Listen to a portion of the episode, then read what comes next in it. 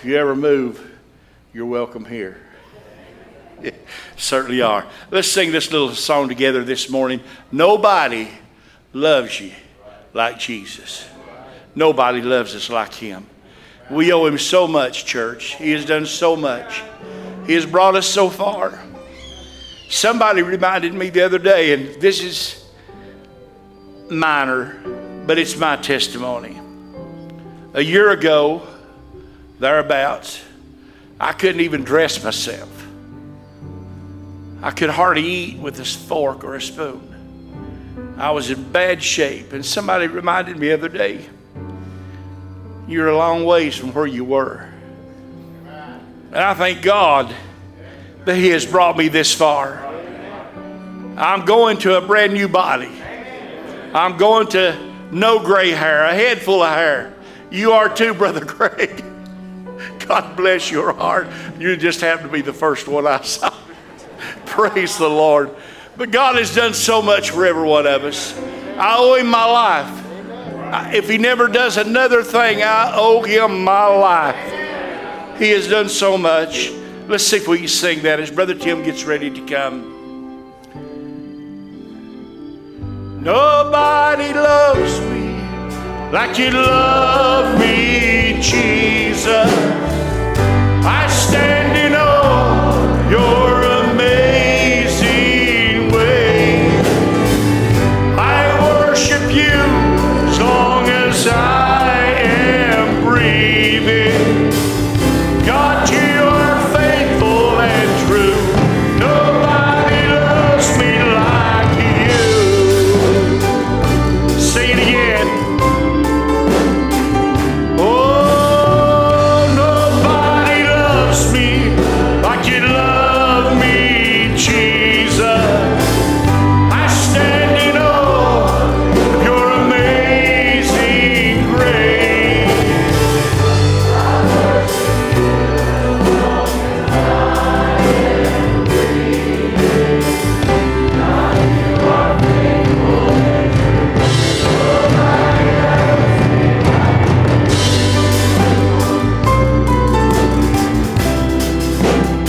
again now. Nobody loves you like you love me, Jesus. I stand it all in your amazing way. I worship you as long as I am breathing. God, you are faithful and true. Nobody loves me like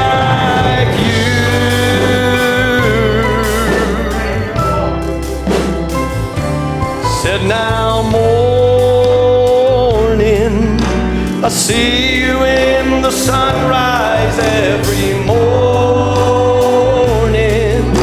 It's like a picture that you painted for me.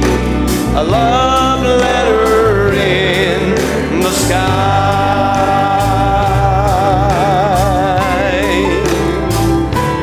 Said now story I could have had surrounded,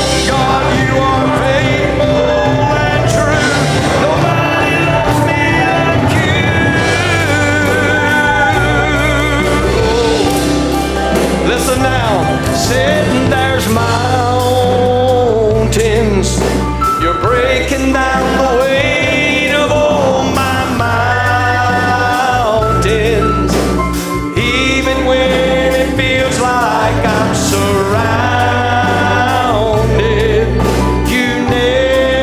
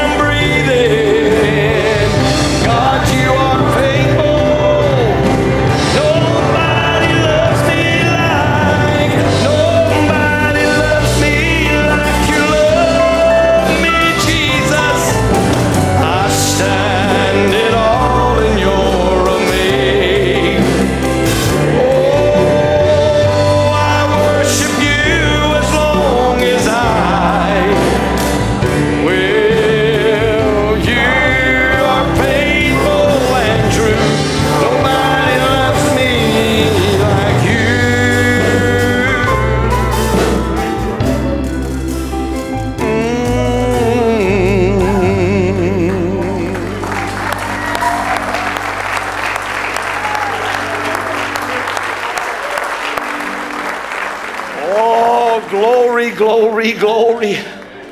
Aren't you glad of a love like that? Wow. And we're just like him. Are supposed to be. I'm so glad for that, aren't you, today? It's a privilege to be back in church with you today. And I appreciate the opportunity that Brother Donnie has given me to come, and appreciate y'all and thank y'all. And I surely love y'all, Brother Louie. Man, I love y'all, y'all guys. I, nobody didn't come back today and give me nothing. So you know what I did?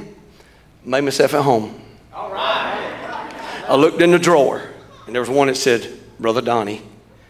I said, no. I looked over and there was one that said, Brother Louie. I said, no. I looked over and there was one that said, Brother Tim Burdett. So I put it on.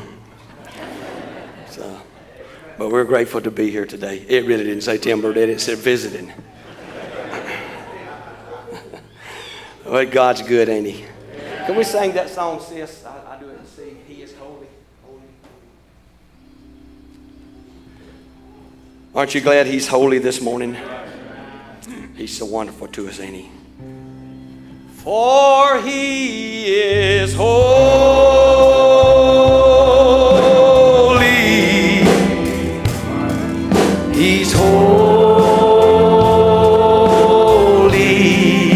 is our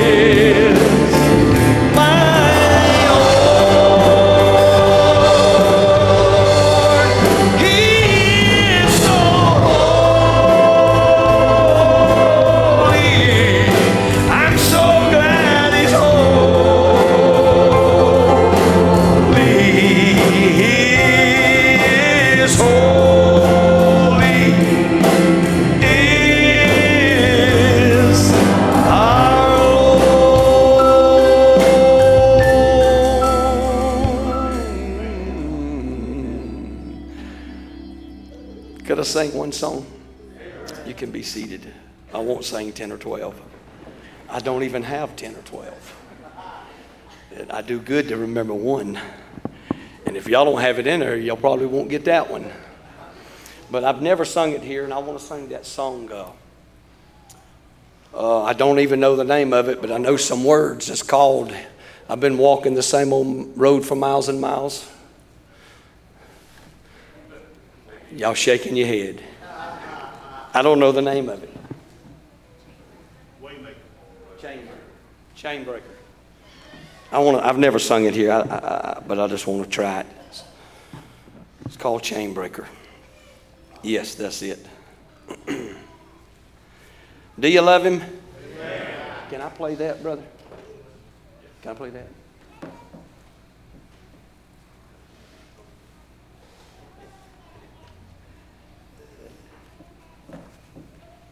Try C, sis.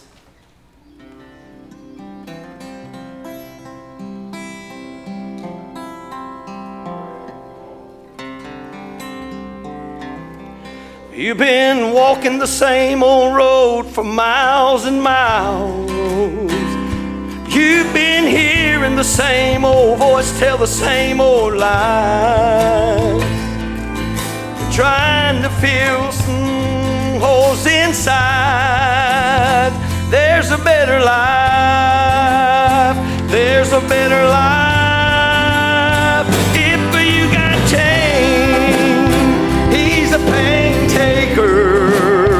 If you've been lost, he's a way maker. If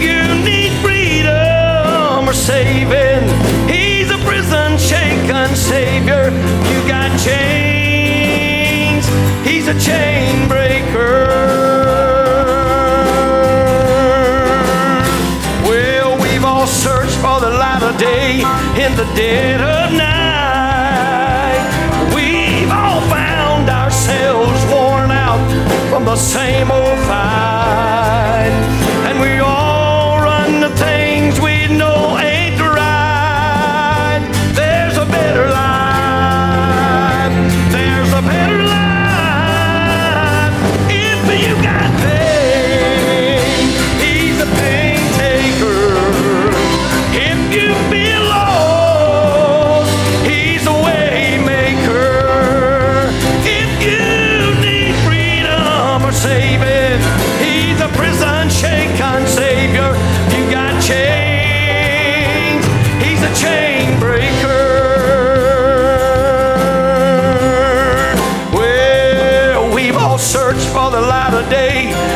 Dead of night, and we've all found ourselves worn out from the same old fight. Well, we've all run to things we know that ain't right, but there's a better life. There's a better life if you got pain. He's a pain taker. If you feel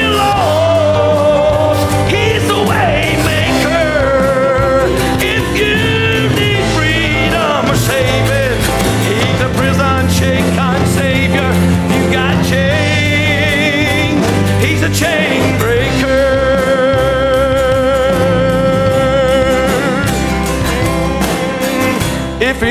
believe it, if you can receive it, if you can feel it, somebody testify.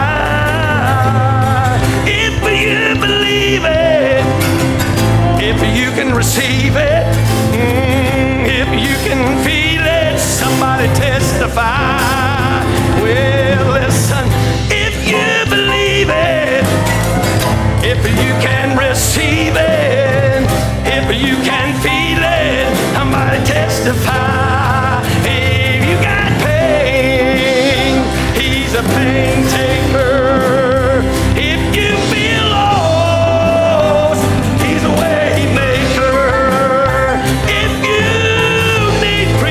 Save it. He's the prison shaken Savior. You got chain. He's a chain breaker. Oh, here's the key now. If you can believe it, if you can receive it, mm, if you can feel it, somebody testify. Oh, church, if you believe it, if you can receive it, mm-hmm, if you can feel it, somebody testify. If you believe it, if you receive it, oh, if you can feel it, somebody testify. Oh, if you got pain, he's a pain taker. If you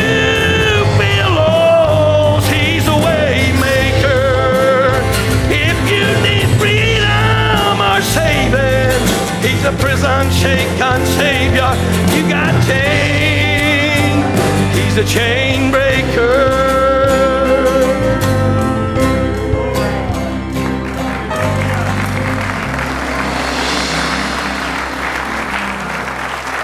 Oh, hallelujah! Aren't you glad that you believe it? Aren't you glad you believe it?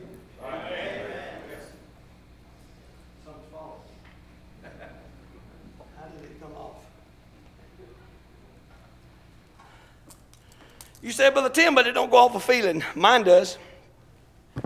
Yours may not. It's okay.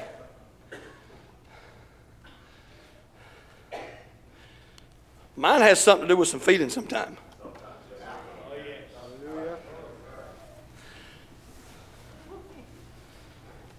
I didn't say I depend on that. Right. I didn't say I depend on that. But there's a lot of feelings that goes with mine. I don't know where it went. But I'm kind of glad that some feelings do go with it. Because, man, if I had to live in this world and only feel what the world gives, wow, I'd be very disappointed.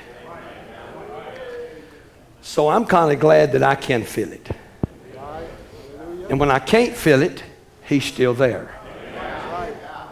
When I can't feel him, Brother Joel, he says, I'm still here. That's the kind of God we serve.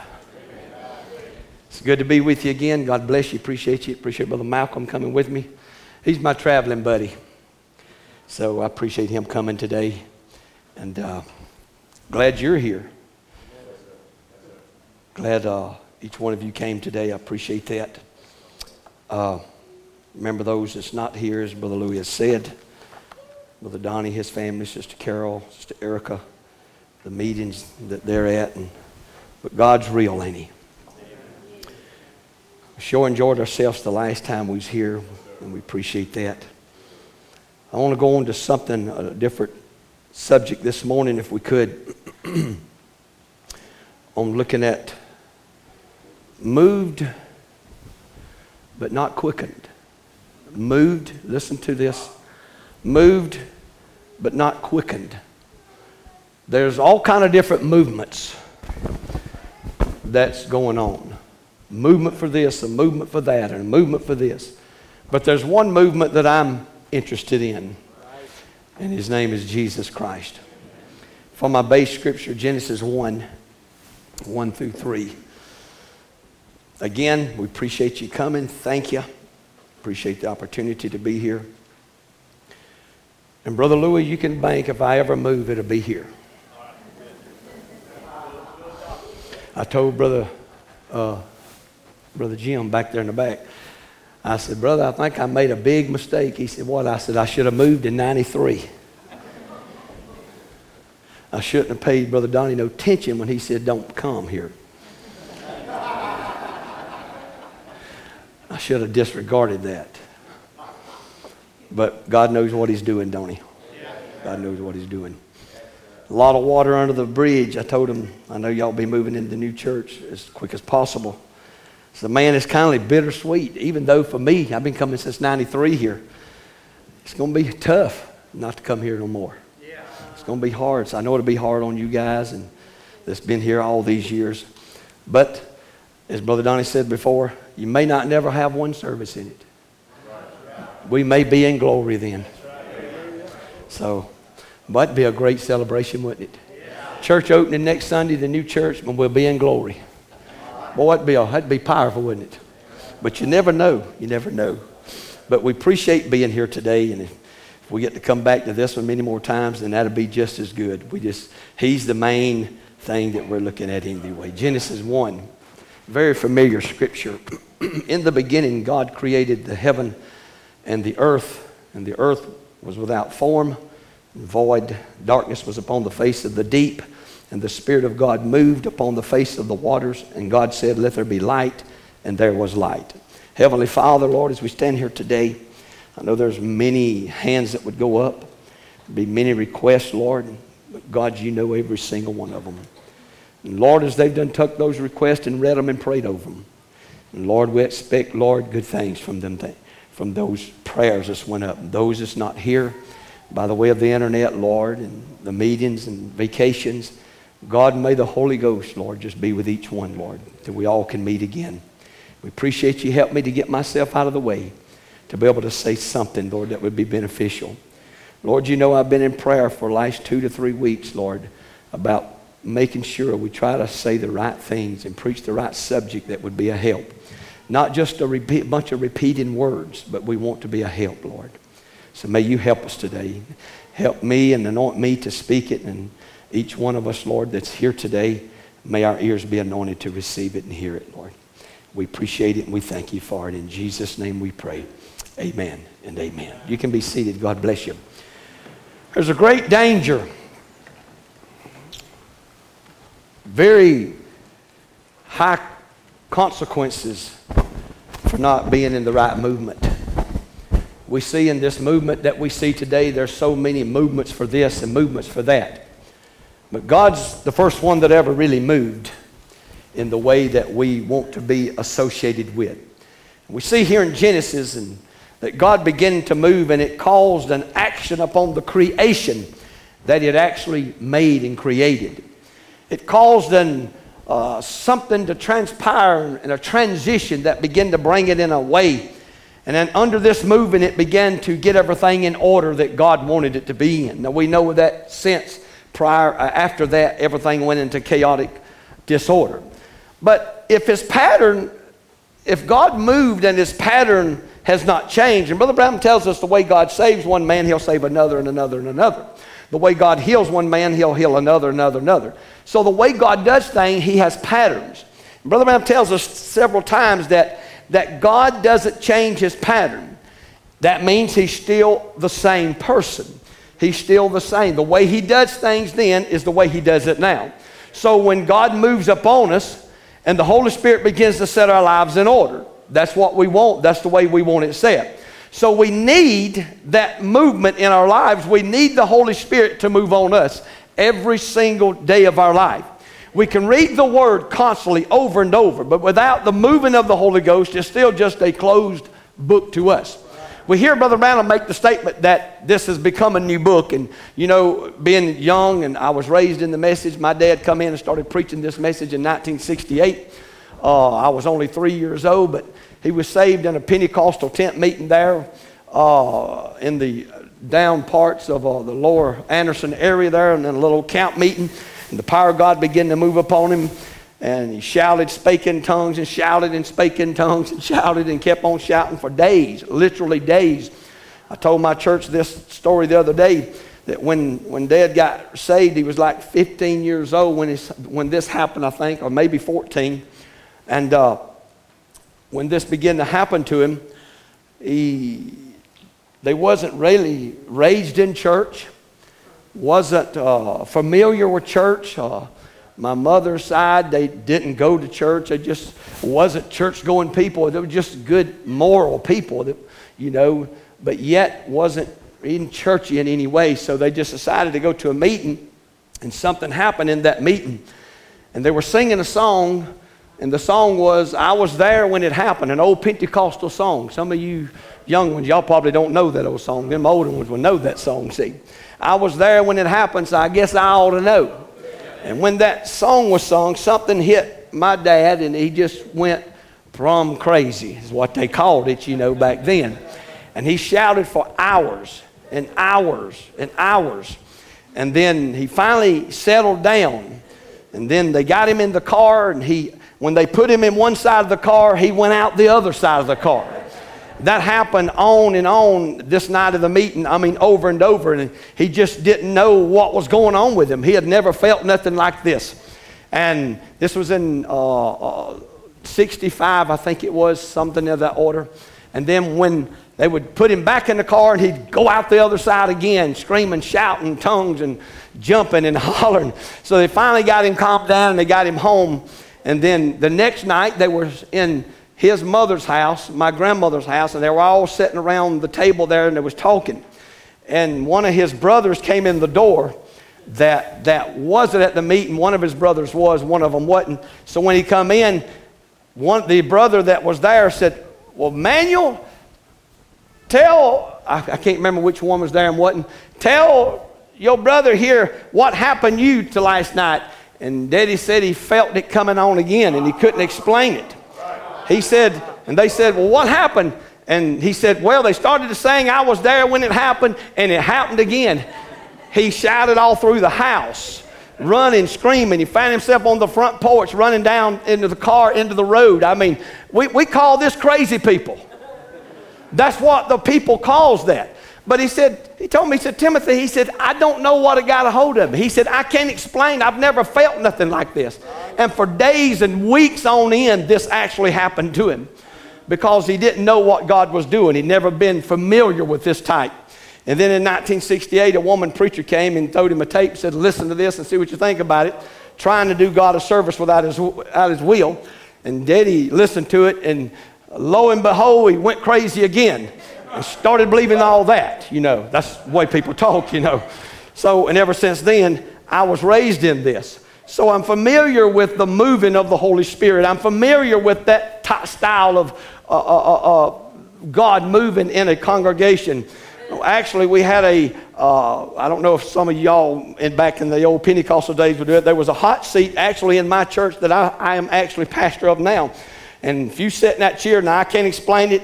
I don't know how it works, but it's God's business, not mine. That that chair, I can recall people coming up, sitting in that chair and being healed by the hundreds just like that right there. And they would call it the hot seat. And it was so hot, God would just move. And that's just the way God moved in the Pentecostal day. But you know, we've since come so far with so much revelation, we really don't need the moving of the Holy Ghost no more. We just want some good preaching, you know, and somebody to say all of our amens right and our eyes right and all this right. But yet we leave church many times, and I'm not saying that you do or I do. I'm just saying this is the world we live in, where the moving of the Holy Spirit doesn't come like we're used to see it. And we ask ourselves many times, why does this happen? We ask ourselves, why is it like that? It's because we've actually put harnesses upon God.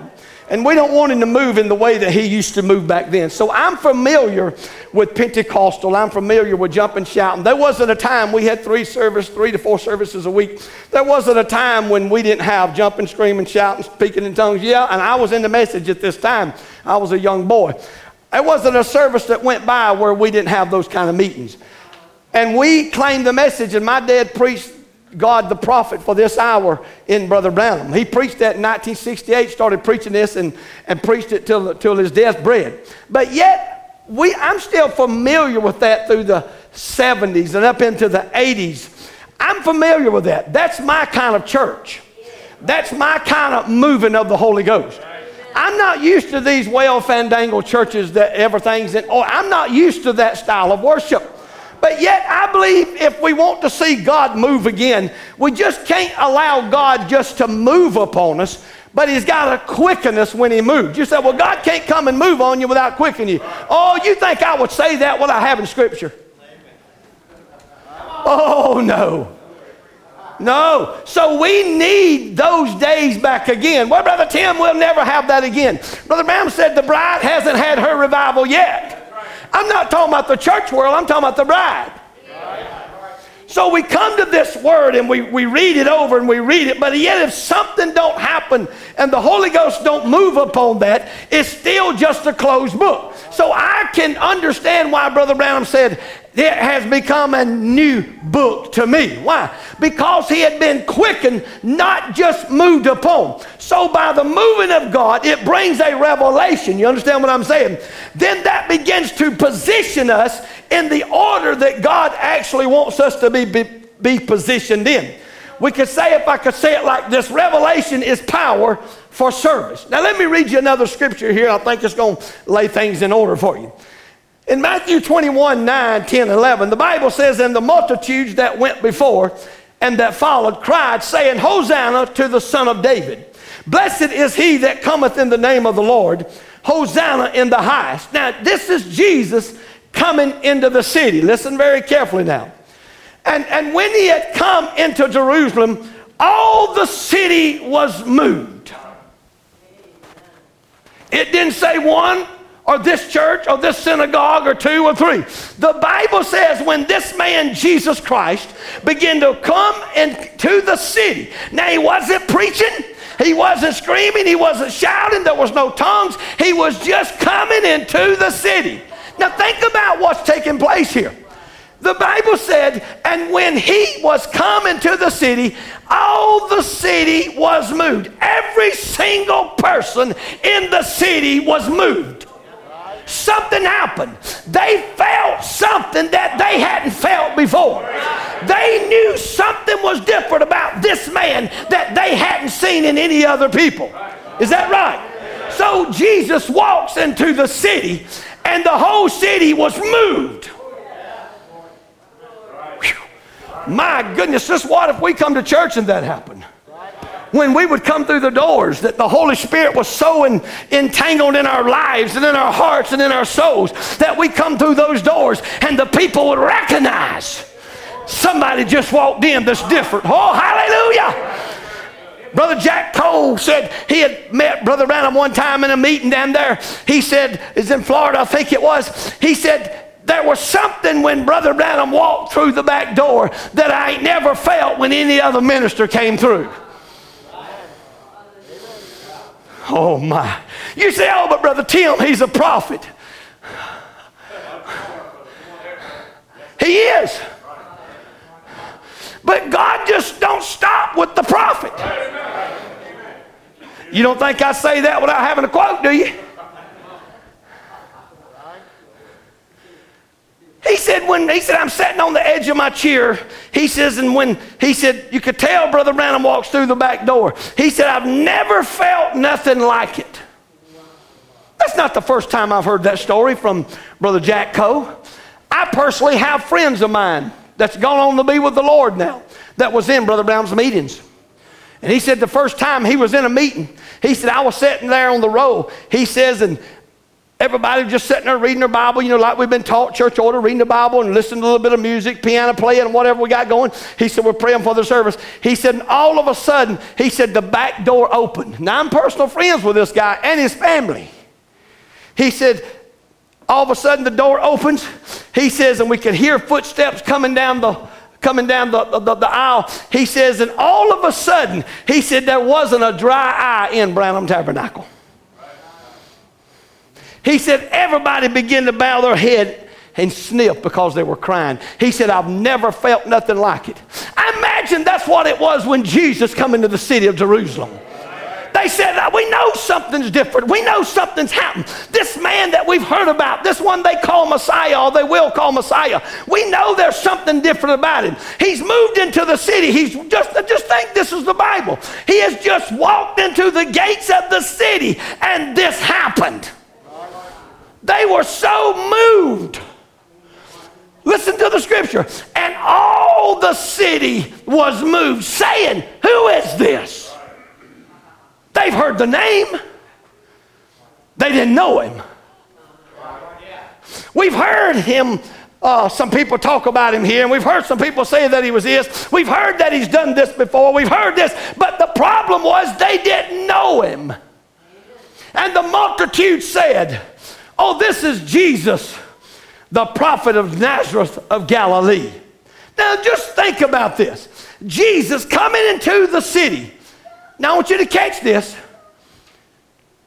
I want you to understand and notice this. The Bible says, I'm going I'm I'm to reiterate it again. The Bible says, all the city was moved. They were moved by the presence of the physical body that Jesus walked into the city, but it did not quicken one person. Amen.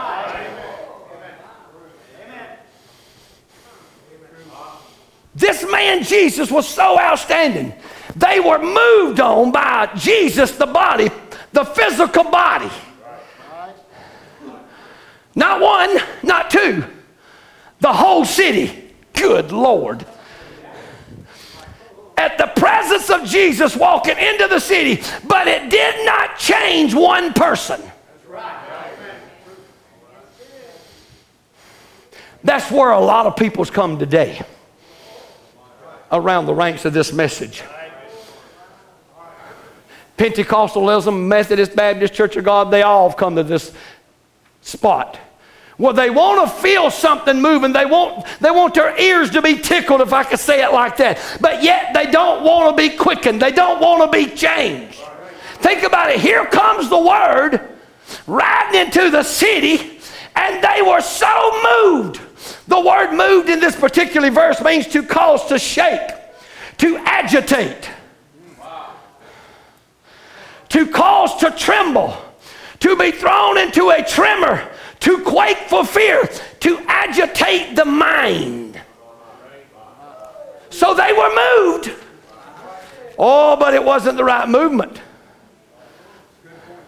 Here is God fulfilling his word as he comes into Jerusalem. Here was the attraction that was coming down into down the road into the city. The Lamb of God standing there, and they asked, who is this?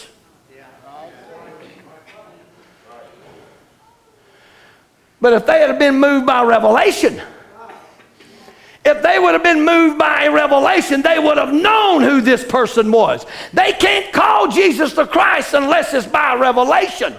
You cannot call this man the Christ unless you have a revelation. You may say it with your lips, you may say it with your mouth, but you can't understand it with your heart or your mind unless it's by revelation.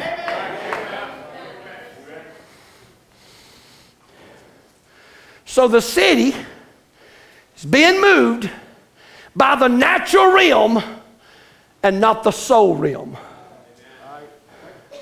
I don't want to come to church and just be moved on the outside and jump, scream, and holler, and shout, and speak in tongues. That's fine and dandy. I don't have a problem with that. But I don't want it to stop there. I want that movement to go on and make me quickened.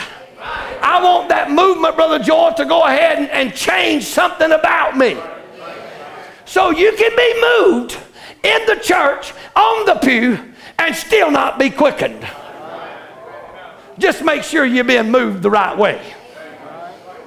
Listen to this scripture in Hebrews six. Therefore leaving, now watch, watch this very carefully. Therefore leaving the principles of the doctrine of Christ, let us go on unto perfection. In other words, this scripture is talking about a movement, about an action.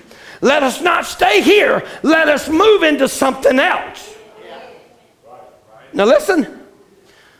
Let us, therefore, leaving the principles of the doctrine of Christ, let us leave the principles of this. Let us go on unto perfection, not laying again the foundation of repentance from dead works and faith toward God, of the doctrine of baptism and laying on of hands, the resurrection of the dead and eternal judgment. And this we will do if God permit. So in other words, I'll stay in the same rut.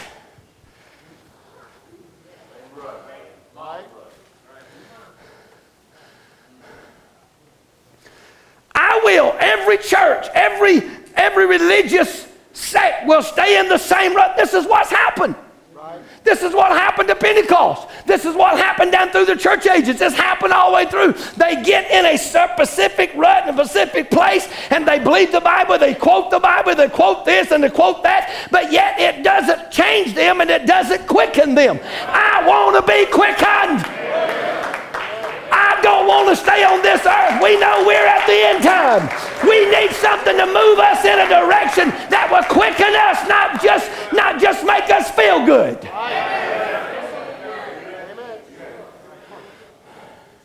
So the scripture is speaking of a movement. God is constantly moving. If not, he becomes stagnant. Running water becomes stagnant if it finds a place to settle.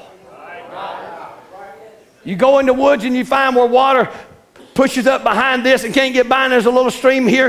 It's still crystal clear, but look over to the side on that little spot. It's stagnated. Now it's moving. Oh my, church, watch out. God has to constantly move, the prophet said. If God is moving, then you've got to move. Why? Because a moving is basically, Brother Joel, God unfolding himself. It's basically God moving from this to that. He's progressing, basically. You see me, you tell me that God or Jesus progressed? Well, read the Bible. I hate to break it and hurt your feelings, but Brother Branham progressed. I know that's not popular down the ranks. But Brother Branham wasn't on the scene in forty-seven teaching the things in sixty-three, four, and five. Why? He had to progress. He was moving constantly. That's why he said the Bible has become a new book now. Something had happened. I see something different than what I used to see. I'm moving on into a greater. And this is what Paul tries to tell us in Hebrews. I don't want you to stay at this one specific thing of yesteryear. I don't want you to stay at this one thing of yesterday. I want you to walk in yesterday in the light that he had there, but yet add to that light till you get to where God wants you to be. There's too many of us in the ranks of this walk that we're in that's still living in yesterday light.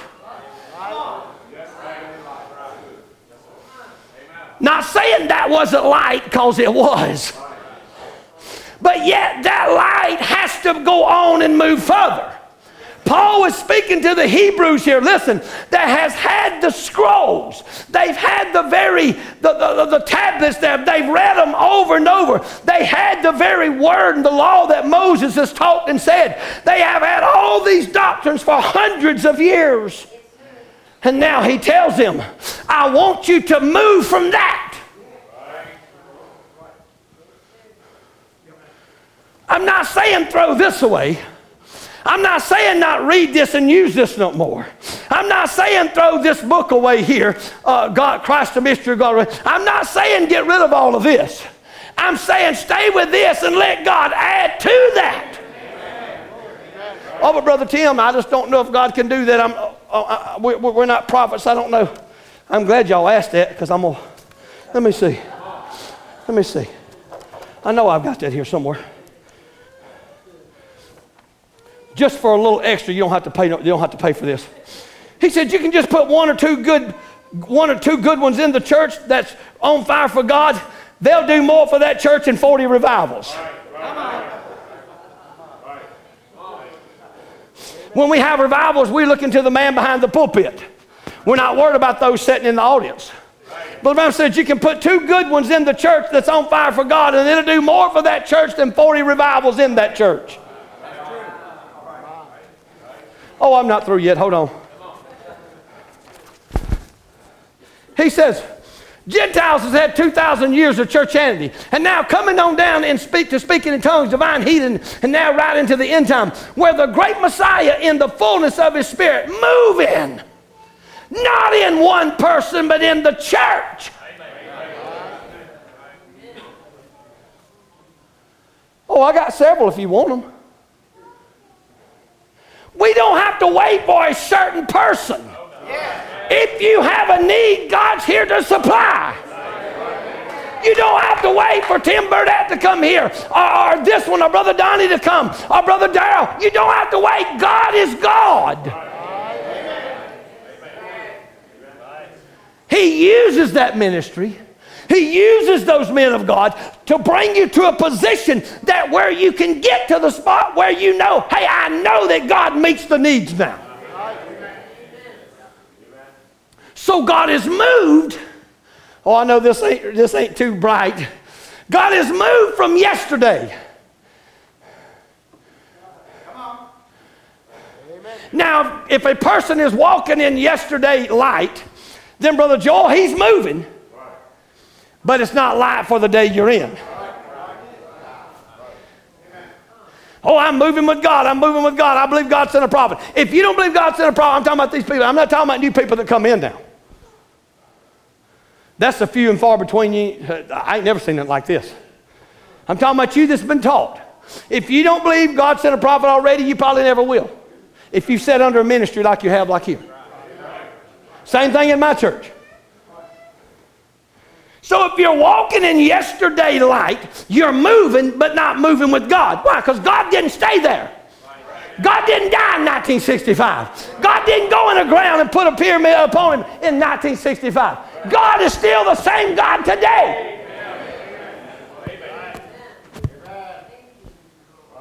Does this work?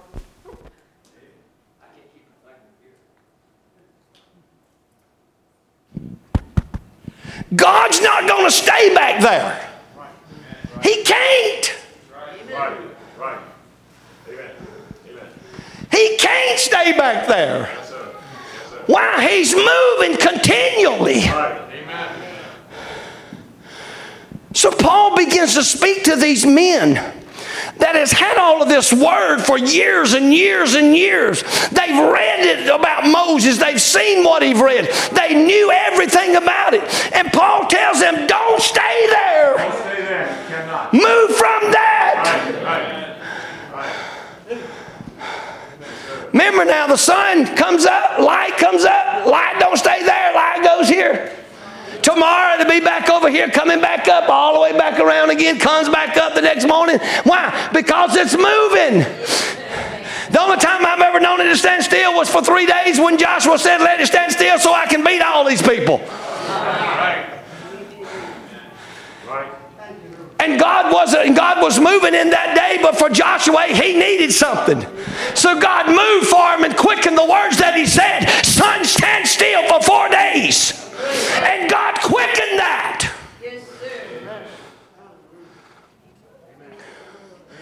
Now listen, there's a great danger if we're not moving forward. There's many people's moved on by God, but it doesn't quite quicken them. It doesn't change them. They just become religious.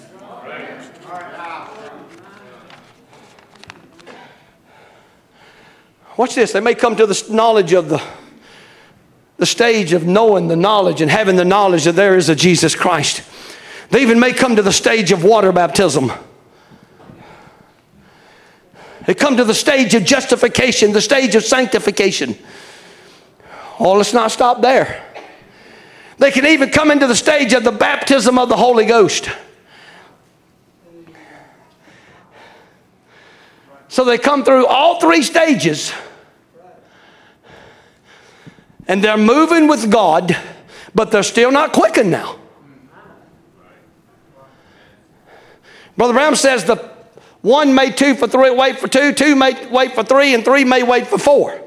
Justification made way. Uh, justification, justification made way for sanctification. Sanctification made way for the baptism of the Holy Ghost. He didn't stop there. I've had so many people upset and mad at me because I made that statement. He did. Brother Brown didn't stop there. Either we gonna believe what he said and say what he said or not. Brother Brown did not stop there. Justification made way for sanctification. Sanctification made way for the baptism of the Holy Ghost. The baptism of the Holy Ghost made way for something else. If you stop with those three, you're not quickened right. That's the danger. He said it makes way for the life himself. So you can have all three of those stages and still not have the life of Jesus Christ. Ooh.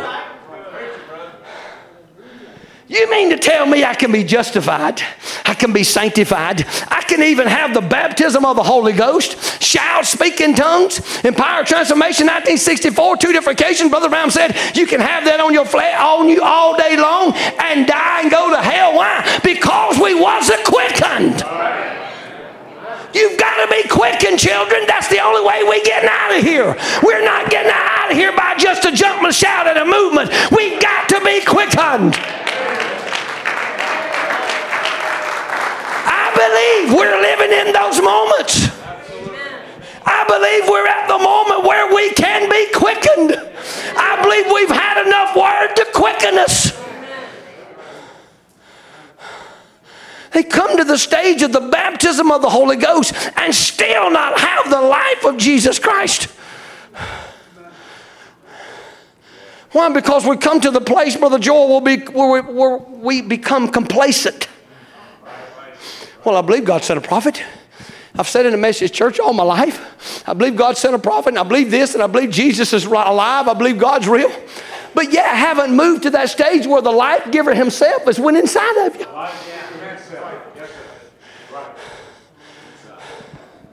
I know this is on the internet worldwide, and I'm going to go ahead and preach and say it. I'll probably get called out on it, but that's all right. Brother Brown said there's no change in the grave.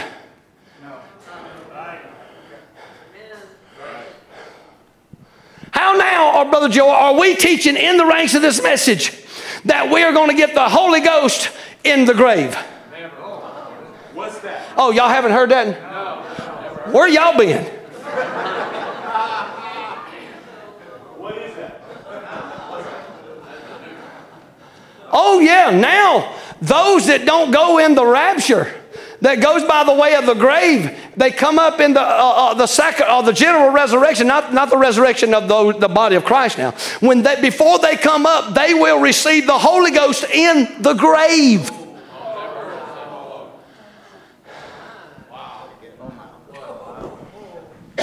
I said that too. Wow.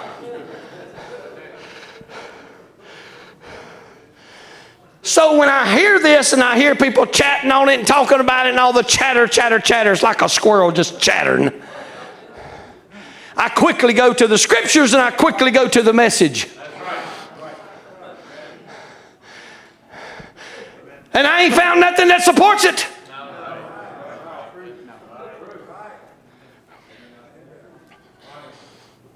Because Brother Brown said, the way you go down is the way you come up. If you go down without the life of Jesus, you come up without the life of Jesus. I know there'll be people that have a chance, according to Brother Brown, but when they come up, they didn't have that chance here. I realize that. We're not talking about that. Actually, they're saying the foolish virgin receives the Holy Ghost there in the ground.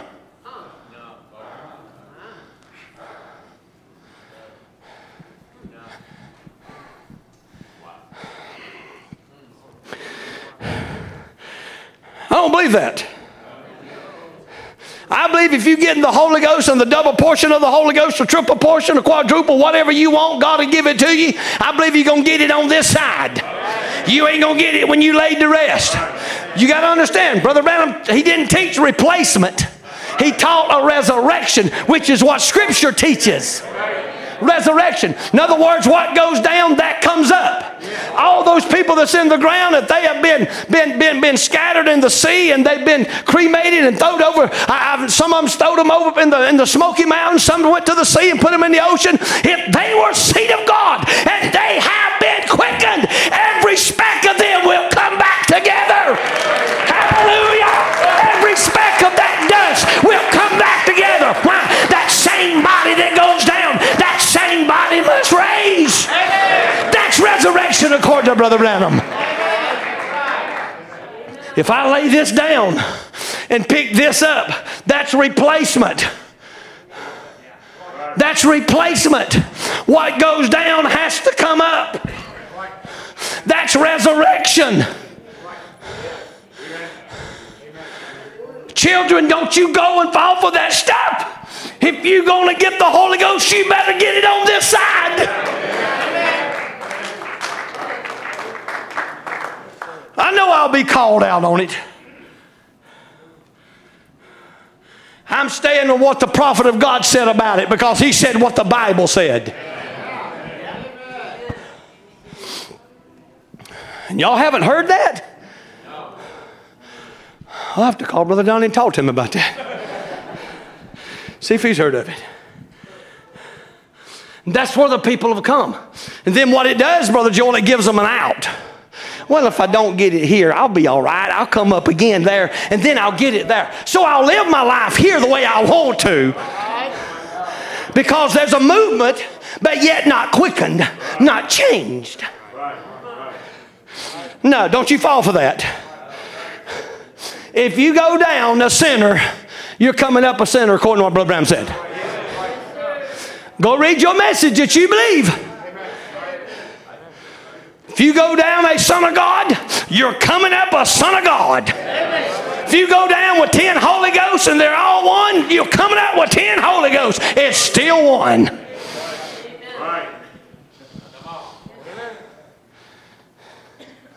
Why are these people doing that? Because they're moved on by something, but yet not quickened. That's why there's such a great danger in it. There's consequences that follow that movement. Look in our world today. There's movements for every person in the world. Every, every sect of people that's got their people, they've got a movement going on.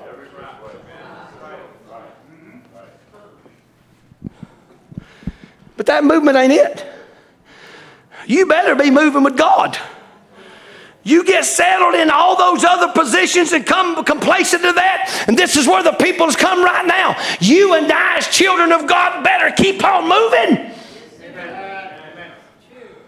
So Paul takes all the Old Testament types and shadows, the law of Moses, and he goes back in, and notice he takes it back into the tabernacle. Then he shows all the symbols of what each piece of furniture mean. Now listen to him. He takes all the outer court, then he shows the outer court and all the preparation and all these things. And I'm just paraphrasing this to get through. So now he's bringing the people to a preparation not to stay in the outer court.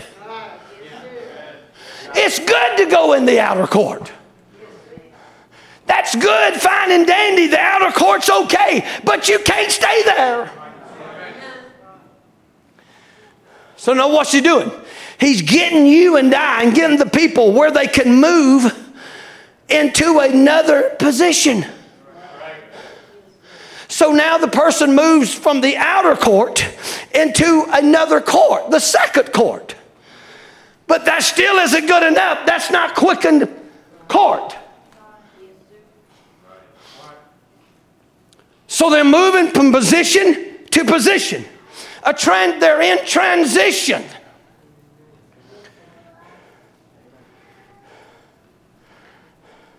It's like when you look into the mirror. Paul talks about it in the scriptures. When you look into that mirror, you're looking into that mirror to find out a problem. I preached on it years ago, and I actually brought a, a, a magnifying glass and, a, a, a, and I bought me a big mirror and put on my pulpit. It's still there. Brother Darrell Ward come and preached. He said, I've never went to a pulpit and saw a magnifying glass and a mirror on the pulpit. But I used that analogy where you take that mirror and you look into that and you're trying to bring an examination. I want to examine myself. Why? Because I'm not happy with what I see. I know there's something better. I know there's something than what, what is greater and deeper than I see. So you use that.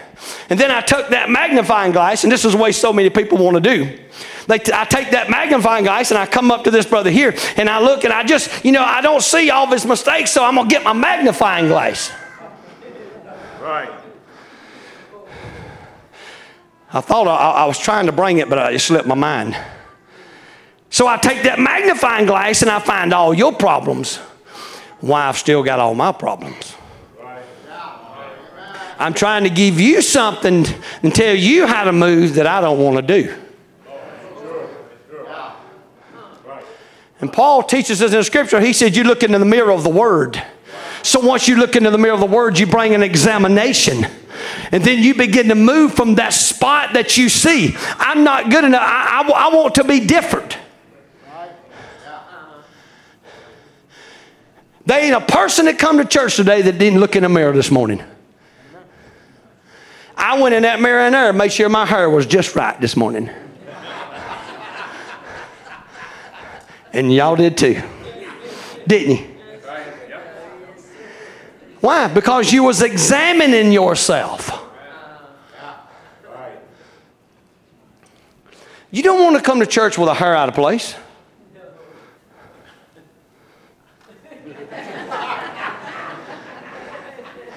So you'll go, I went in that mirror and I try. I, I had to look in the mirror all the time. I had to make sure my tie was right.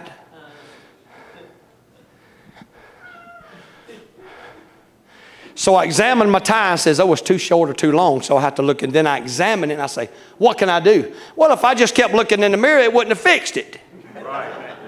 Because I'm not too good at tying ties. So I have to tie it about. It takes me five times, Brother Joel. If I ain't at home, my wife, I, I'm, I'm lost. So I examined that. Then I began to make preparations to fix that. Why? Because I want, I want me looking into that mirror to transition myself into the spot that I want to be in. I don't want to go to church with, with McDonald's gravy on my face.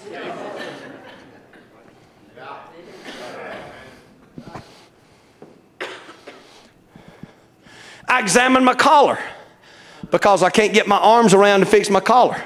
Most time, I, sometimes I have to go outside in my church and get people to come fix my collar. That's a shame, ain't it? My arm just won't go back there. It's in such bad shape. But I want to transition myself into the spot that I'm, I don't want, I want more, I know there's more to it than what I see. But I'm going to use this mirror to get me there. I'm going to use this word to move me. I'm going to use this word to quicken me. Amen. Then that quickening brings a transformation. That if I've never looked in, if I never did look into the mirror, I'd have went to church with egg on my face, with gravy on my face. Might have had a couple of my, my hair might have been this way or that way. Collar might have been up in the back. tie would have probably been, you know, hanging way down here or either way up here if I hadn't checked myself. I'll show you how crazy I am. This suit, I went and bought this suit just to come up here and never tried it on, and got almost up here and I said, what am I going to do if it don't fit? What do you do? I did. I try to buy a suit a month because I get them so dirty and, you know, all that. I said, well, I got to come up the road and I said, what am I going to do if this suit don't fit? I said, I guess I'll just have to go call Brother Donnie and tell him, or say, y'all going to have to preach. I'm going to preach in jeans or I'm going home. And then I thought about it. I said, well, I might can find somebody my size and go home and get me some pants. Because I bought these. I had another one, Brother Joel, Joel, and I took it up to the people that does the pants legs, you know, and does the, uh, what they call them people, uh, alterations. And they called me and said, oh, these pants, these pants is already altered. I said, oh, no, they ain't. I just bought this suit. So I finally went to the alteration. Now, sure enough, I took the wrong suit home. It was one of those skinny suits. Right. Now, can you see me preaching in a skinny suit?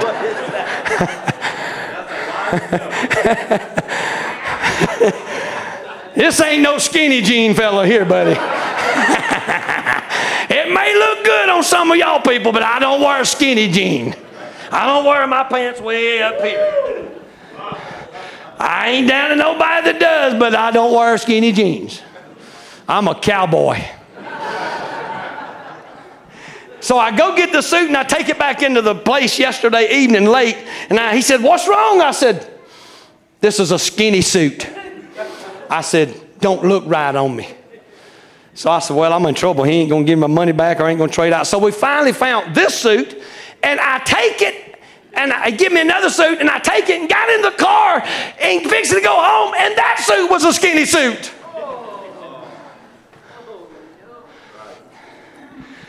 So I jumped out of my Jeep, and I run back into this place. I said, it's the wrong suit. He said, what's wrong with it? I said, it's a skinny suit. He said, man, what's wrong with you in skinny suits? I said, I don't wear it. I don't want my pants like this. Right. Right. I can't stand nothing to touch me anyway. So I go back in. He said, what's wrong with this one? I said, it's the wrong one. So we found another one, which was this one. And Brother Joel, I leave and still didn't check this one.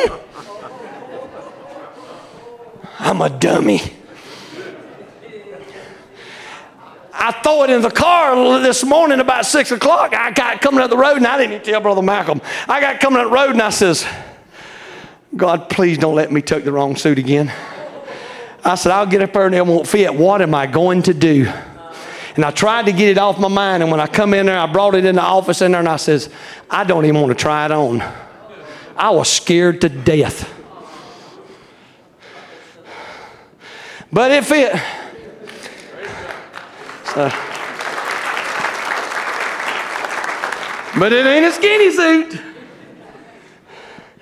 So in saying all of that, I look into the mirror. I want it to fit right.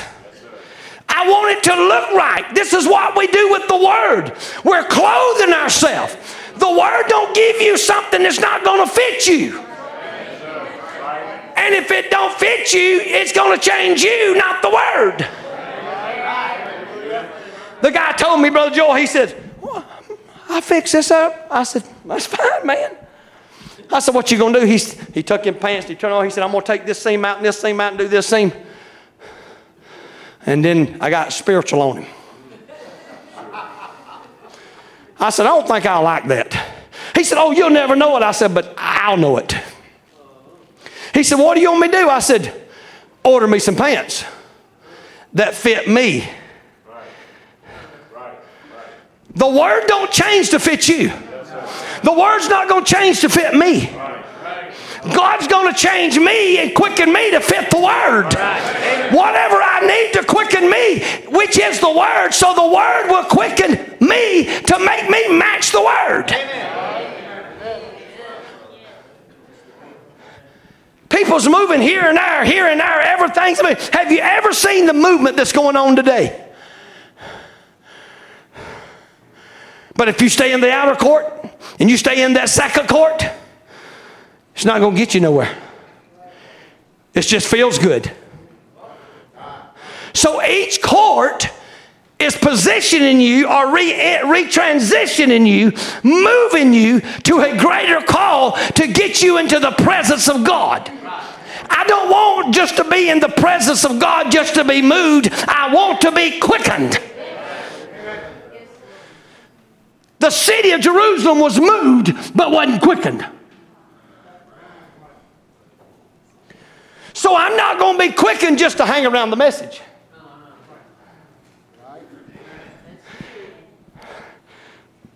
So I'm in the message forty, fifty, sixty years, twenty years, thirty years, fifteen years, but I'm just hanging around the message.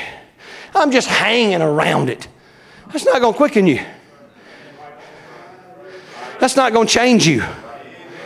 That's why you see so many people falling away now. They ain't, they ain't quickened. They're not changed. You cannot get this quickening by just hanging around the outer parts of the message. Well, I really don't want to get in inside of it. You know, I'm really not sure if it's right or not. You're moved. I can talk to people about this message and I can watch their actions, Brother Robert, and it moves them. Oh, I've never heard nothing like this. It moves them. I got people that watch my services online that's in denominations every week. And I'll go see them and they'll tell me, I have never heard things like this in my life. It moves them, but it hadn't quickened them.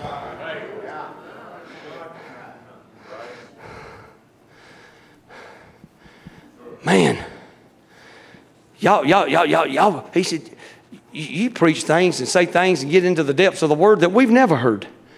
Man, we like that. So it's moving them. I haven't given up on them. It's moving them, but I've got to get it to quicken them to where that, that little spot that's inside, right, right, something right. Jolts it. Right, yes. Right, right. Yes. And it begins to transition them when they look in the mirror of his word and they say, I don't like what I see. So I'm going to change this and I'm going to change this and I'm going to change. Well, the word says this about this, so I'm going to try to match the word to the best of my ability. Then God's moving that person to the word. He's moving them from one stage to another stage. So each stage gets you ready for the next stage. Now look at this. Preparation gets you ready for the next stage. I look into the mirror and I find what's wrong. Tim, I don't like this about you and I don't like this. So now I'll go make preparations for the better.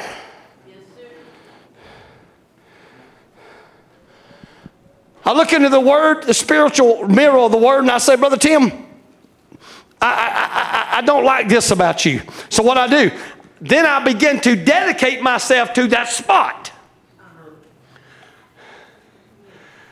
Because the word, now I'm going to use the word to move me in that spot that I want to be in. So I'm going to dedicate myself to that word, to that, that certain spot. And then from there, once I get that cleared up, once I look at that and say, oh, that's better, that's better, I like that, and that's looking better. Then I'm going to go that next stage. I'm going to move into where it takes me to revelation. Right.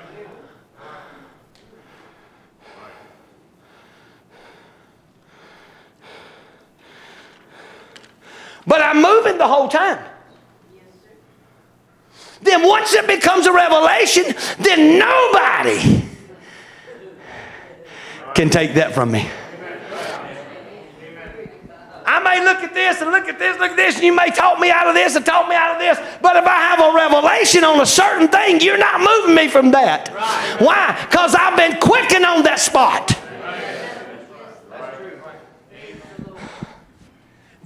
We're beginning to move in greater heights and being elevated. Why? Because that's a part of the manifestation of God. Amen. When you begin to get greater heights and great revelation, you begin to manifest more of the Word. When you're in transition, you're on the move. When you're transitioning yourself from this to that, to this to that, you're moving. Hallelujah. Hallelujah. The problem is so many people are stopping. So many people are stopping. If this word don't become fresh every day, it has to be fresh daily. Amen. Can you imagine the children of Israel when they would go out there and see all this manna fall, and every day it was fresh just like that? That had to be nice. And one day it just stops. And they have a little armor full, and they put in the tabernacle. And David gets a bright idea one day. I want to go back there and get some. We know he ain't supposed to do it. But yet I could say it was God moving him. Now remember, nobody could go back there but priest. But Brother Branham makes a statement, Brother Joel, and I'm sure you've read it, where he said that David played the prophet, the priest, and the king. He types out all three of them. You just know wasn't talking about any one certain person. So David gets the bright idea, I want me some of that. Why? He wanted something that the other people couldn't have. Right. So he goes back there and gets him some manna. And Brother George, do you know it was just as fresh? Right. Right. That's right. All in years laying in that armor. It was just as fresh.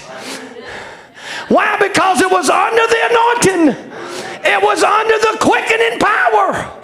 Amen.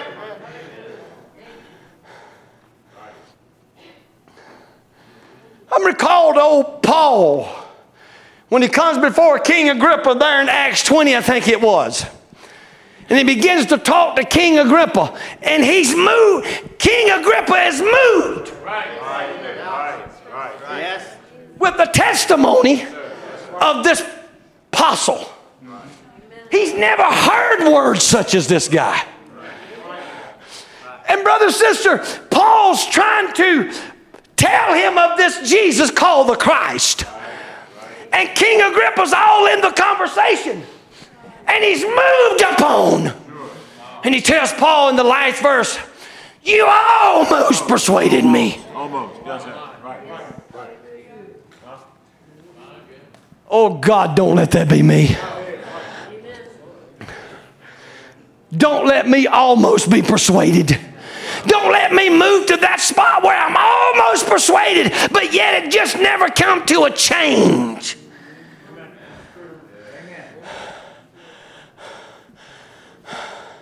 Thou almost persuadeth me, Paul. What you were saying was so good, but I just can't do it.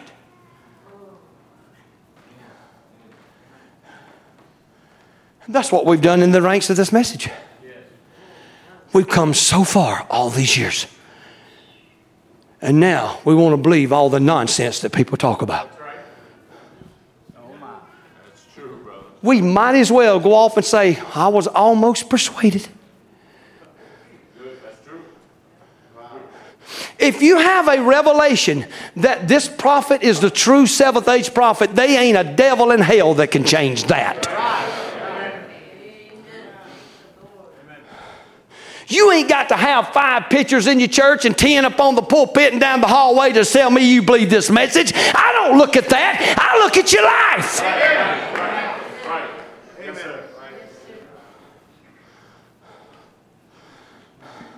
Boy, I was almost persuaded there. But then I heard that he made a mistake.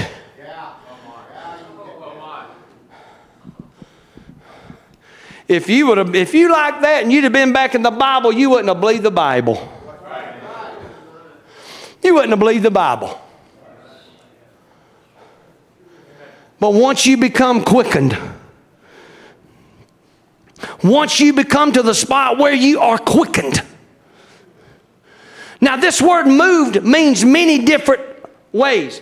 You find the word moved seventy-four times in the Bible. Three times is like a moving of an eagle fluttering her nest. Three times.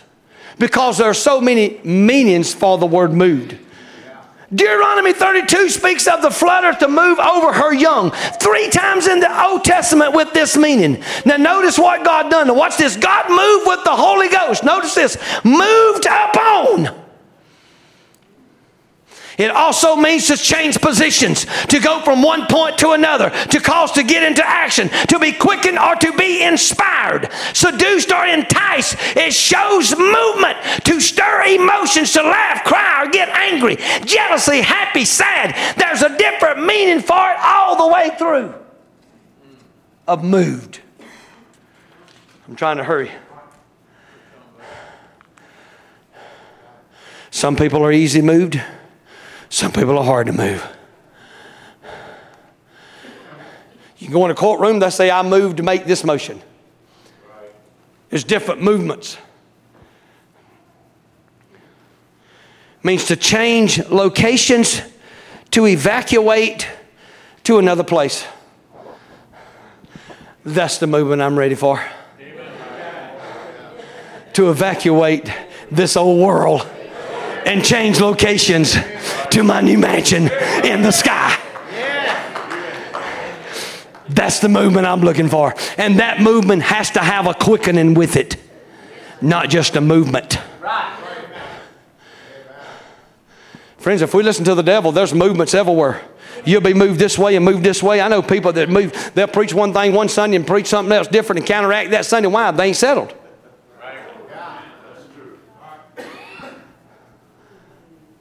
I've been in churches where they'll preach this Sunday, next Sunday spend thirty minutes going back, why they preached that, and they was wrong on this, do this, I'm going to change it to that. Uh-uh, uh, I ain't doing it. We're too late for that. We've got to be quickened. To change locations or to evacuate to another place. To me, that's the greatest move. I got to close. My goodness, I didn't even get off the first page.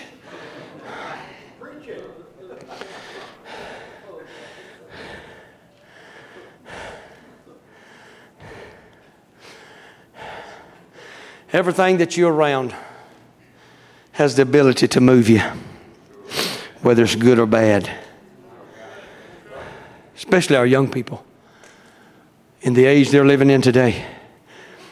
Wasn't so bad. I mean, it was bad back when I was in school and coming up. But in this day, it's real bad.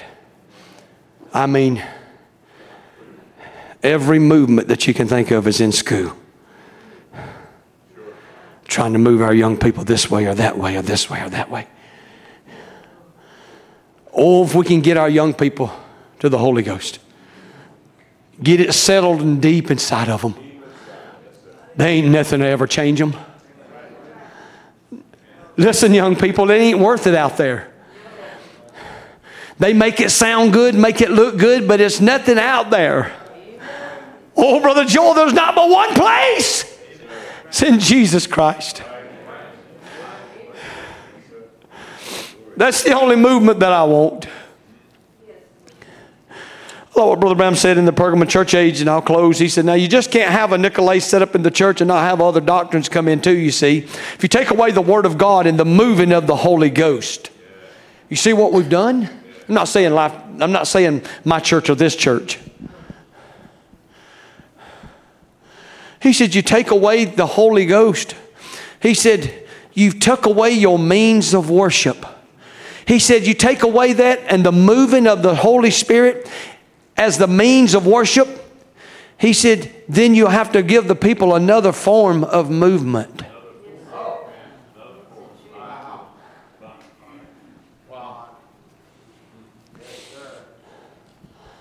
won't be like the Word says, as far as me and my house, we're going to serve the Lord. Amen. Give Jesus a hand clap of praise.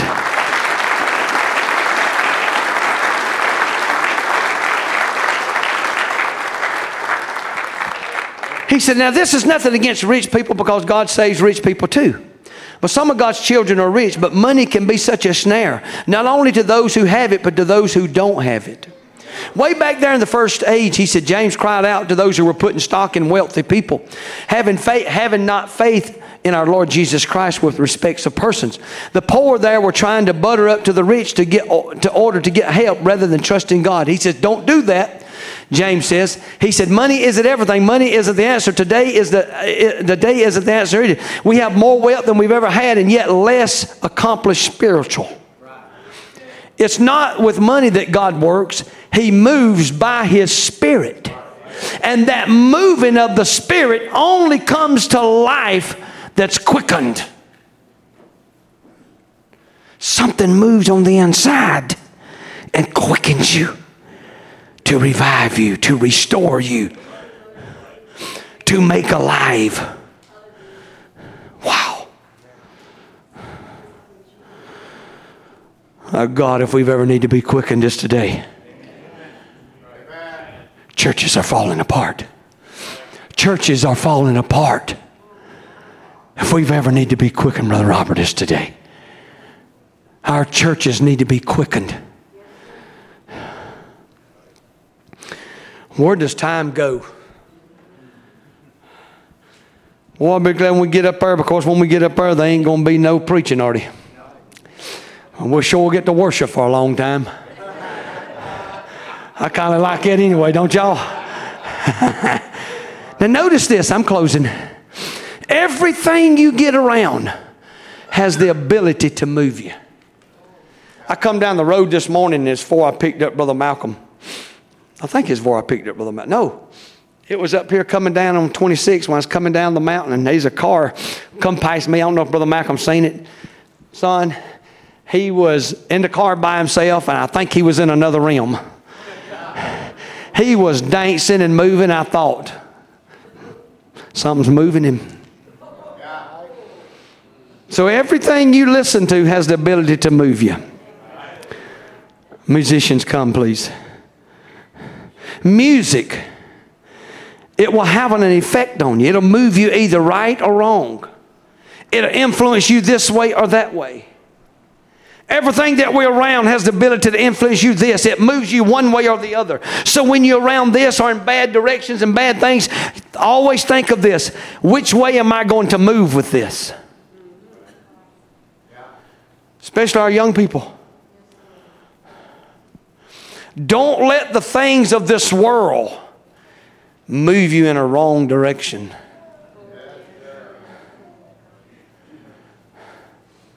I'm not saying everything that we do or our young people do are bad. I'm not saying that at all. I know they have to have some form of entertainment. I understand this world we live in.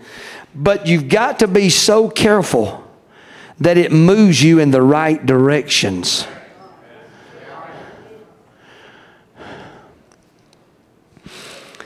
It has the ability to move you wrong. Brother Brown says Satan is so tricky. He said there's so many different movements going on in our nation. Look what these movements today of all these people are causing. They believe they're actually doing good. But they are destroying America. They believe they're actually doing good with their movements. If we could take on that movement and be so, so involved in the movement that we believe in. What could we do to change America?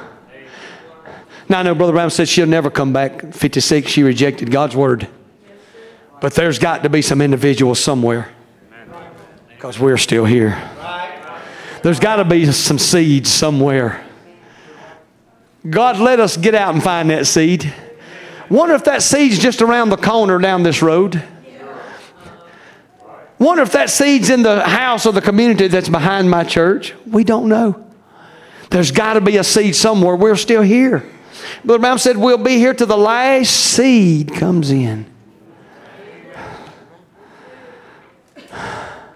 So those movements are putting these people, and they're making it You got the, the I've never seen nothing like it in my in my day. I'm fifty-seven. I've never seen nothing like this. And they go out and join this movement thinking they're doing good. Thinking they're doing God a service. And the Bible tells us they're thinking they're doing God a service. But if you take away the moving of the Holy Ghost, the people will replace that with another moving that isn't God. And then you'll have something running your church. Then you'll have something running your home. Then you'll have something running your life that isn't God. But of course, we, the people of God, are not going to stand for that at Happy Valley, are we? And I know your pastor isn't going to stand for it.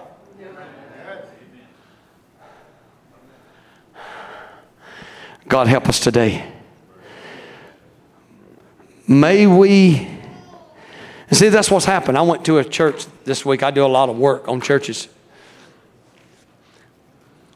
I'm sure y'all have all heard of New Spring. Anybody ever heard of New Spring Church? New Spring Church has seventeen campuses, thirty thousand members. Their home base is in my back door. I do maintenance on all their seventeen campuses, all the way up to Greenville, to Pattersville, all the way up to... Uh, Uh, I think there's one in Asheville now. They's all the way down to Myrtle Beach, all Greenwood, and they're everywhere. But I do maintenance. I have a key fob for every one of their maintenance for, for their every campus they got. I can go get in any time, any door I want to. So I do maintenance for them. They have a movement for this, a movement for this. Hey, good people. Some of my best friends are in this church. In this church, I see them and eat dinner with them all the time. They're good people. Nothing wrong with them. But the movement that they bring in, it's just entertainment. I went in one other day, it has a slide to get baptized in. I thought it was so fun. I said, can I do that?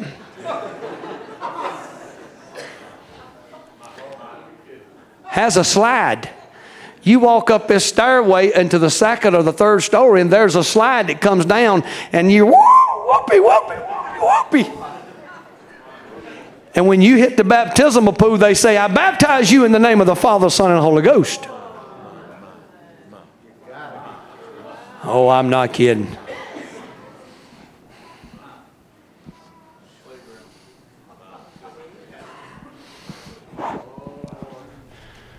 Just to get the church full.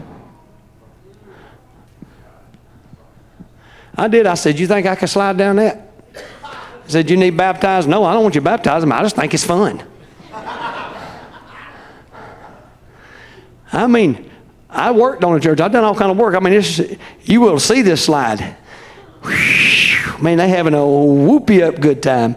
And when you hit the water, you go down in the water. I baptize you in the name of the Father, Son, and Holy Ghost. With a two-piece bikini.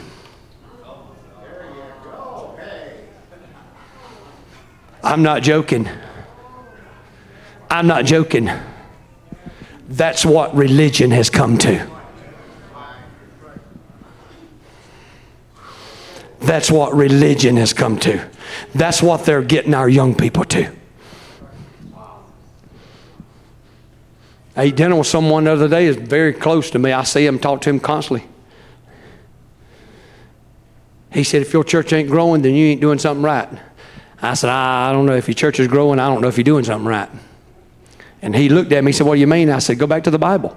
Now, I believe in growing churches. Don't get me wrong. I'm looking at it under their standpoint. They think if it's not growing, that you ain't doing something right. I said, how do you know you ain't doing something right? Well, there ain't nobody in the pews. I said, maybe you're there for them ten or fifteen or twenty. Don't put... Don't put bodies in the pew. That's not what it's all about. I believe in that, and that's good and fine dandy. But you got to get them to Jesus. Yeah. Right. Don't get them to Brother Branham. Right. That's right. I've gotten so many people to Brother Branham, and they didn't last two months in my church. You know why? Because I gave them a book. I'm guilty. I'm guilty. But then something told me one day, it said, you're doing it wrong. Get them to Jesus. then Jesus can clean them. I don't care if you come in my church with pants on. I got a girl that comes to my church many times with pants. I don't say nothing. I let it go. You say, oh, Brother Malcolm, ain't that the truth? She's one of my best friends. She owns a restaurant. I mean, we love each other to death, her and my family. I don't say nothing. Why? That's not my business. God knows what he's doing. That's the people... I say joined. Not, we don't join like the world thinks. Because my church for four months, him and his whole family. She wore pants for four months. I never opened my mouth. I let it go for, Brother Tim, I can't believe you do that. Well, I did.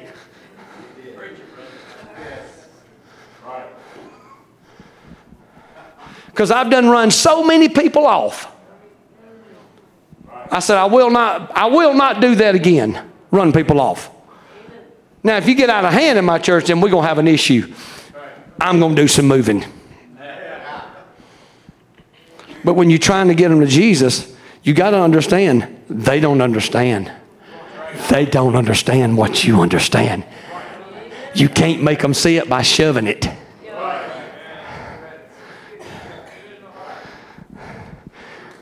It's just the truth, friends, whether you want to realize that or not. I want God to do the moving. I want God to do the moving on these people. If someone comes to my church like that, I want God to do the moving. I don't want them to leave because I had something to do with it. God can clean the people. I'm sure about most of y'all, or probably three quarters of y'all, wasn't it, you wasn't born in this message, were you? Didn't think so. I've been around as much as the rest of them and seen it all. And I'm still here. Why? Because I've been quickened. Not just moved upon. I was changed. And if we get the people to changed by the word, you get them. Nothing can run them off. Well, glory to God anyway. Let's stand and give our Lord Jesus a hand clap of praise today.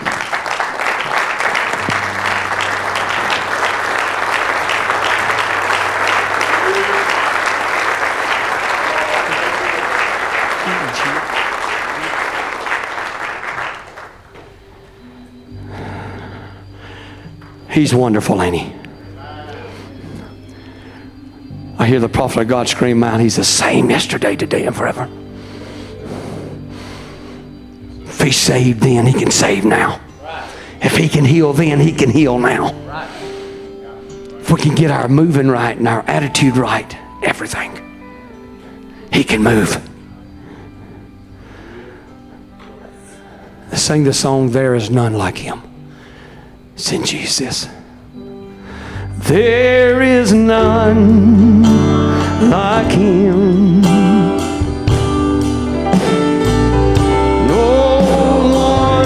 Can break my heart like you do. Oh, I could search for all eternity long and find there is none. Oh, would you lift your hand and tell him this morning he wants to hear you. There is none like you. Oh, Jesus. No one else can touch my heart like you do. Oh, I could search for all eternity long and find there. Oh, hallelujah. Oh,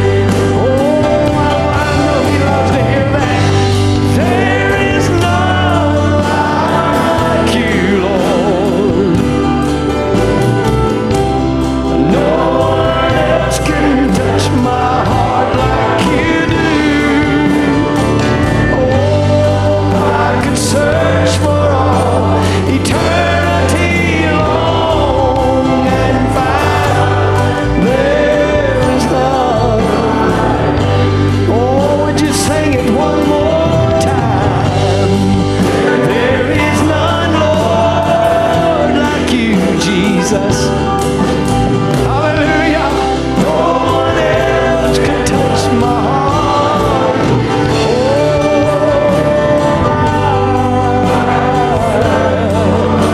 eternity long, there's none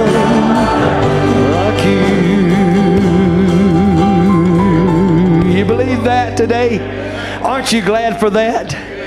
You ever, Brother Branham said, you cannot come in contact with this man called Jesus and turn around and walk away the same person. He changes you from glory to glory. He changes every aspect of your life. Everything about you, he changes. Oh, and it is to the better. People may not understand it, but it is to the better. Can you say amen? Amen. Give our Jesus a hand clap today. Hallelujah.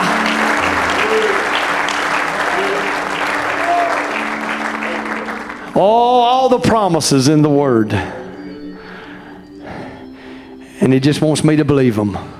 Take him at his word. Ain't he good?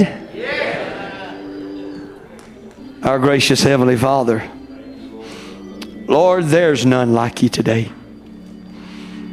Lord, as the song says, we could search and search and search, and I'm sure we probably have. And Lord, find there's none like you. There's not even an English word to describe the power of you. There's not even English language, Lord, to describe how awesome you are.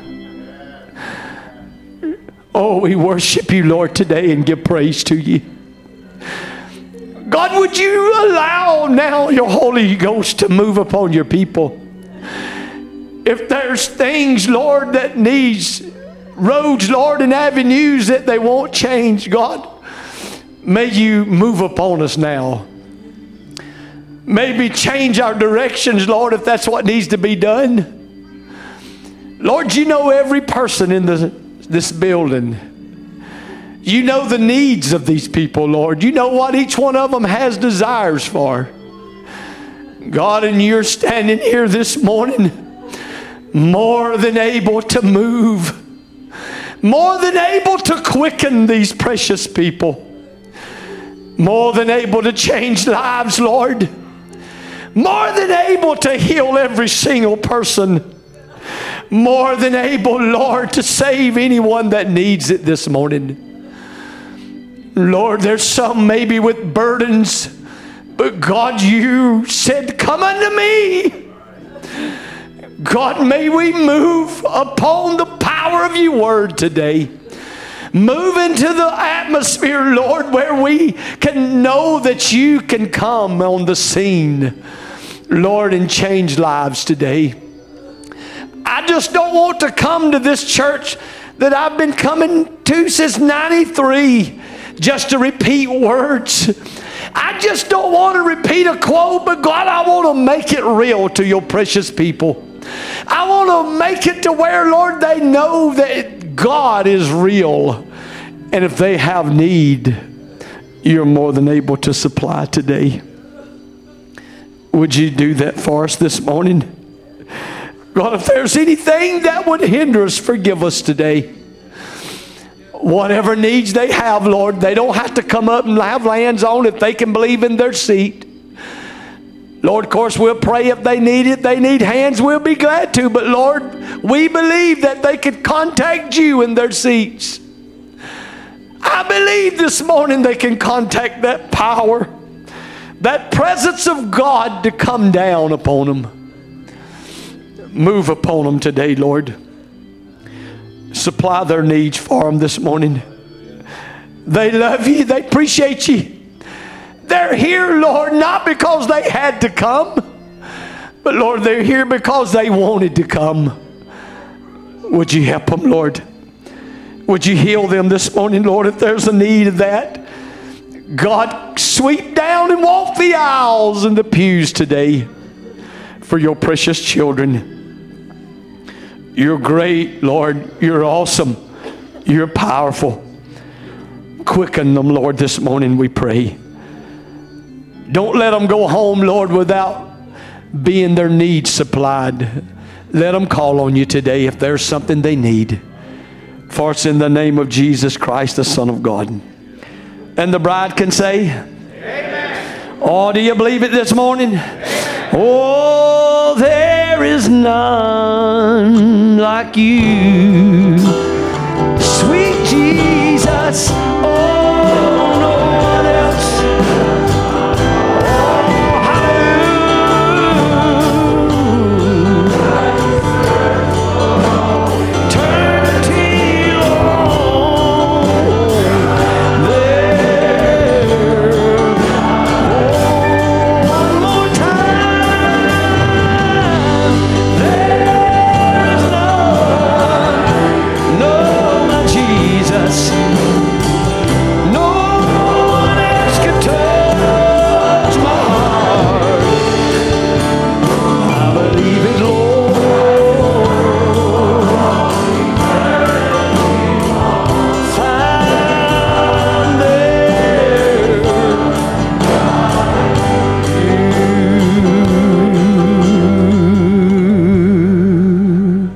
nobody loves me like Jesus.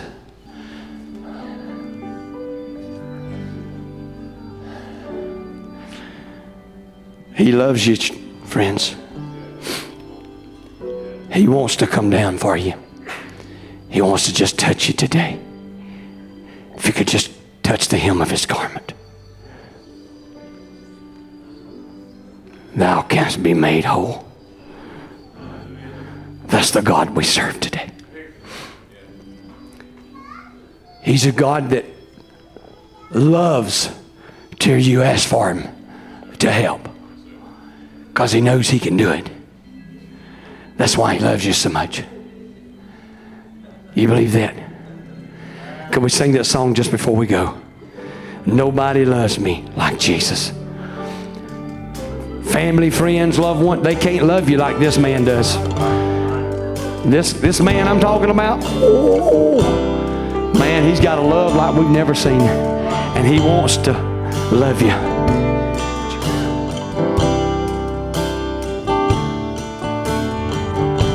Nobody loves me like you love me, Jesus. I stand in awe of your amazing ways.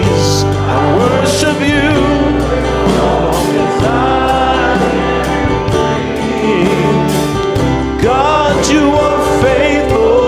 True. I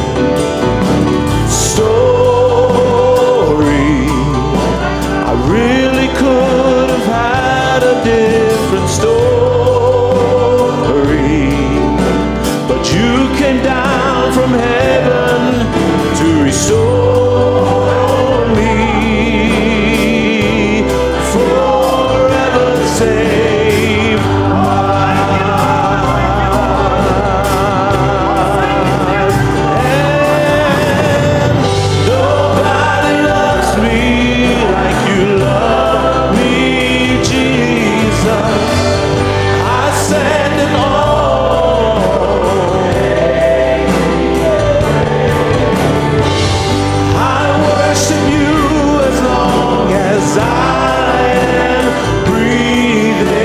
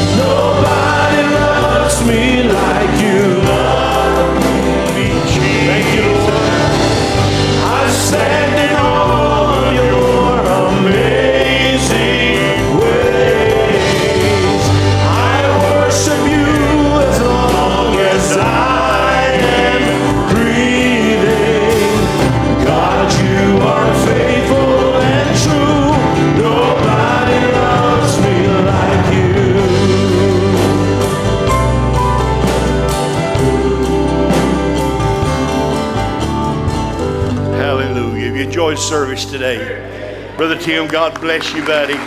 Praise the Lord. Amen. May every, may every movement of our life, may it be for the uplifting of the kingdom of God. Amen. So good to have you in service with us today as you celebrate the rest of today and tomorrow with your loved ones and friends. May God bless you. Keep his hand upon you as we get ready to leave and be dismissed. Shake hands with somebody. Be friendly. God bless you, Brother Joel. If you'll just continue to sing that, you're dismissed in the name of the Lord. May God bless every one of you today. Nobody. Mountains, you're breaking down the weight of all my mountains. Even when it feels like I'm surrounded,